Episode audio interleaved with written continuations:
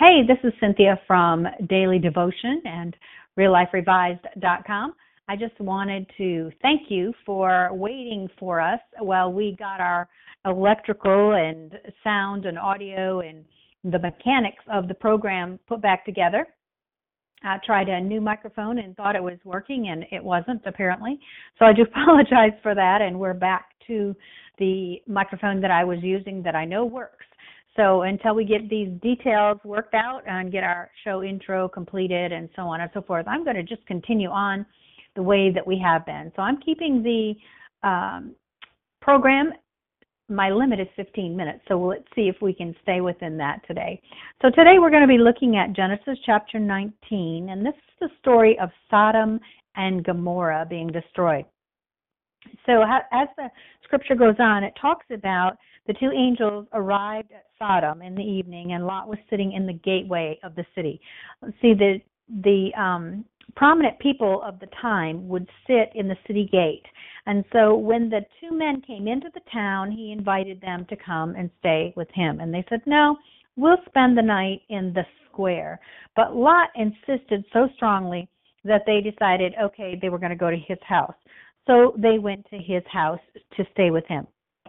And Lot prepared a meal for them and baking bread, and they ate. And before they went to bed, all the men from that every part of the city of Sodom, both young and old, surrounded the house, and they called out to Lot, Where are the men who came to you tonight? Bring them out to us so that we can have sex with them. And Lot went outside to meet them and shut the door behind him and said, No, my friends, don't do this wicked thing and we're on verse 8. Look, I have two daughters who have never slept with a man. Let me bring them out to you, and you can do what you like with them. But don't do anything to these men, for they have come under the protection of my roof. So I want to um, mark out that verse right there. That's a very disturbing uh, verse to me, but you got to think about the culture of the time because when you extended your hospitality to someone, that meant that they came under your protection. And so that was a, a huge, huge cultural uh, thing during that, that time. So as it goes on, they're like, no, you know, we want the men. And what happens is, is they begin to push Lot to try to overtake him to come into the house. But the the two men who who are, end up being angels, they push, they pull Lot back into the house, they shut the door, and they struck all the men that were at the door of the house, young and old, with blindness, so they could they couldn't find the door. It's pretty extraordinary. And this is I want to show in verse 12. It says the two men said to Lot, "Do you have anyone else here, sons-in-laws, sons or daughters, or anyone else in the city who belongs to you?" Want, want, that's a question, but it's very important. Anyone else in the city that belongs to you, get them out of here, or get yeah, get them out here, out here, because we are going to destroy this place. And the outcry to the Lord against His people is so great that He has sent us to destroy it. So Lot went out and spoke to his sons-in-law, who were pledged to marry his daughter, and said, "Hurry, get out of this place, because the Lord is about to destroy it." But his sons-in-law thought he was joking. So with the coming of dawn, the, the angels urged Lot, saying, "Hurry, take your wife and your daughters who are here, and you will, or you will be swept away when the city is punished."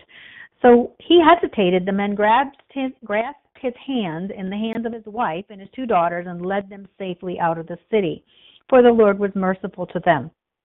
So there was hesitation on Lot's part, as well as his daughters and his wife. So as soon as they'd been brought out, one of them said, Flee for your lives and don't look back. Don't stop anywhere in the plain. Flee to the mountains or you'll be swept away. I think it's real important that we notice here that they're telling him to go to the mountains. And he, he's like, No, I, I don't I don't want to go to the mountains. If I have found favor, can I go over here? Uh, to the city that was nearby. So they said, okay, very, very well, you can go to Zoar. So by the time Lot reached Zoar, the sun had risen over the land, and the Lord had rained down the burning sulfur on Sodom and Gomorrah from the Lord out of the heavens. Thus he overthrew the cities and the entire plain, destroying all those living in the cities and also the vegetation in the land. But Lot's wife looked back, and she became a pillar of salt. Now, I've heard a lot of uh, sermons about that. I don't really even want to comment on what it could be uh, one of the likely uh, ideas is that since salt was a major trade of the area, uh, judgment engulfed her because her affections were with Sodom and not with the Lord. I don't know why she turned into salt, but she did. And so sometimes we just don't know. And early the next morning, Abraham got up and returned to the place where he had stood before the Lord. When he had, uh, the chapter prior, we talked about how he interceded and how important it is for us as Christians to be in that place where we're interceding for the lost rather than raining down judgment on them. And you know we need to kill them. We need to destroy them. You know fire and brimstone. We need to be praying god's mercy over them and so Abraham, he, when he sees them, he sees that God destroyed the cities of the plain and he remembered. And so what happened, God remembered Abraham and he brought Lot out. Okay. He protected Lot because of Abraham and because of his prayer. And I like back, as I, I have already pointed out, that it says in verse 12, who belongs to you? Is there anyone else who belongs to you? And I will find myself uh, my husband and I were having this conversation on Sunday about those that belong to you. You know, we have an authority and things that belong to us, we have just by them being the nature of being connected to us, by having our name. I'll say to people that come to me for ministry, when their children are in their household, back um, in Bible days, you know, when we were talking about Noah and his sons, uh, my husband and I on Sunday, how when Noah and, Noah and his sons uh, went into the ark, and the sons went because they were called by Noah's name and they belonged under his household. Back in that day, there was a patriarch, and when you lived in his household, you belonged to him by authority issues. And I'm going well, that's important because later, as we get on into the New Testament and we start talking about praying and we switch this over from a physical realm into a spiritual realm, this matters. So we have here where Lot is willing to give his daughters over. We have um, the angels asking if there's anyone else that belongs to Lot because they, they will bring them out with him. The sons in laws don't want to go, so they're left and they're destroyed. And then we see here along around 20, somewhere between 20, verse 27 through 29, Abraham gets up and he looks towards Sodom and Gomorrah and he sees all the smoke rising from the land and it smoked like a furnace is what the scripture says. And i think it's important as we go into this next portion that we see that abraham can see sodom and gomorrah. So lot and his two daughter, daughters they left zoar and settled in the mountains. So they ended up where the angels of the lord had directed him to go in the first place right? For he was afraid to stay in zoar he and his two daughters lived in a cave. And one day the older daughter said to the younger daughter our father is old and there's no man around to give us children, as the custom all over the earth. Now, she's very short sighted right here, because if we know that Abraham could see, then we know that there are other people around. We know if Abraham could see where Lot, Sodom and Gomorrah was and where Lot was, then they were within traveling distance to get to a relative, which there would be and then there would be other people and, and abraham and lot could have arranged husbands for them right?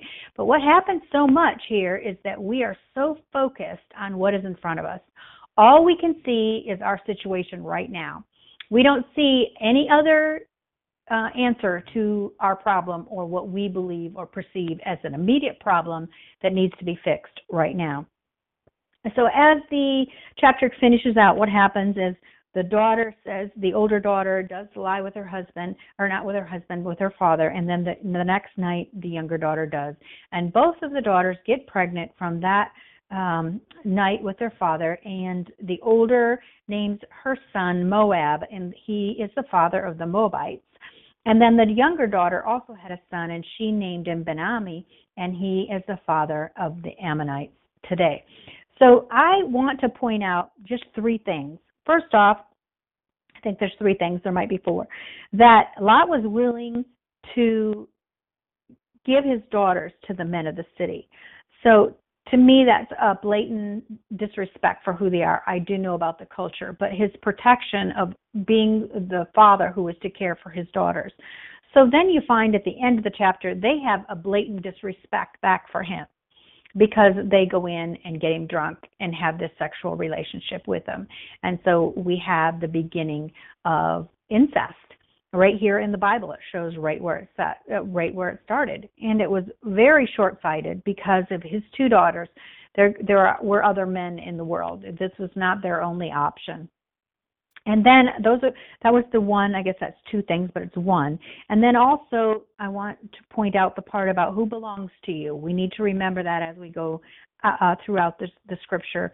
And that Abraham was close, and he saw, and the angels preserved Lot and his family and everything called by his name that wanted to come out just because they belonged to Lot, but also because of the intercession of Abraham. So I just want to uh, leave you with that today. And again, apologize for any sound issues we have had in the last two weeks. I noticed I had probably I don't know, probably five or six or maybe more than that uh, episodes that had absolutely no sound. And so if you've downloaded episodes with no sound, once again, I do apologize and I think that we've got that figured out. So I just want to bless you today and pray over you and pray over this word that God would bring it to our minds when we're in situations in which we think that there's no other way. So Lord God, we thank you for your word. We thank you for showing us even the the yucky stuff that happens, Lord. We know this this word of yours is true because it shows the good, the bad and the ugly. And Lord, it shows us that there's hope for us because these people in this word really messed up in certain places, but you still love them. So Father, I thank you that you showed us prior in Genesis 18 about the intercession of Abraham to save the cities of Sodom and Gomorrah. Father, I think that you showed us Abraham's heart of mercy over the ones that would be destroyed. And so today, Lord, we know that at times your judgment has to come. But God, even in your judgment, you saved Lot and his family, those who would go and obey what you have said. And so, Father, I thank you that when we listen to your voice and we do what you what you say, that we're saved. And Father, I thank you that you give us this picture of Lot and his daughters, Lord. And I thank you, Lord, that you can help to remind us that we don't get into this situation. That, Father, that we're not so short sighted that we think that this situation is the only situation and we have to fix it. Lord, we know that this already happened once with Ishmael. And now Lot's two daughters are taking matters into their own hands and thinking they're fixing it, and actually they create more problems than they should. So, Father, I ask that you would show us and remind us that we don't become like Lot's daughters to take things into our hands, or as Sarai did with her handmaiden Hagar, and she got Ishmael, and Lot's daughters got the Moabites and the Ammonites. So, Father, I thank you for that, Lord God, and we bless you today, and I bless those who are listening. In Jesus' name, amen.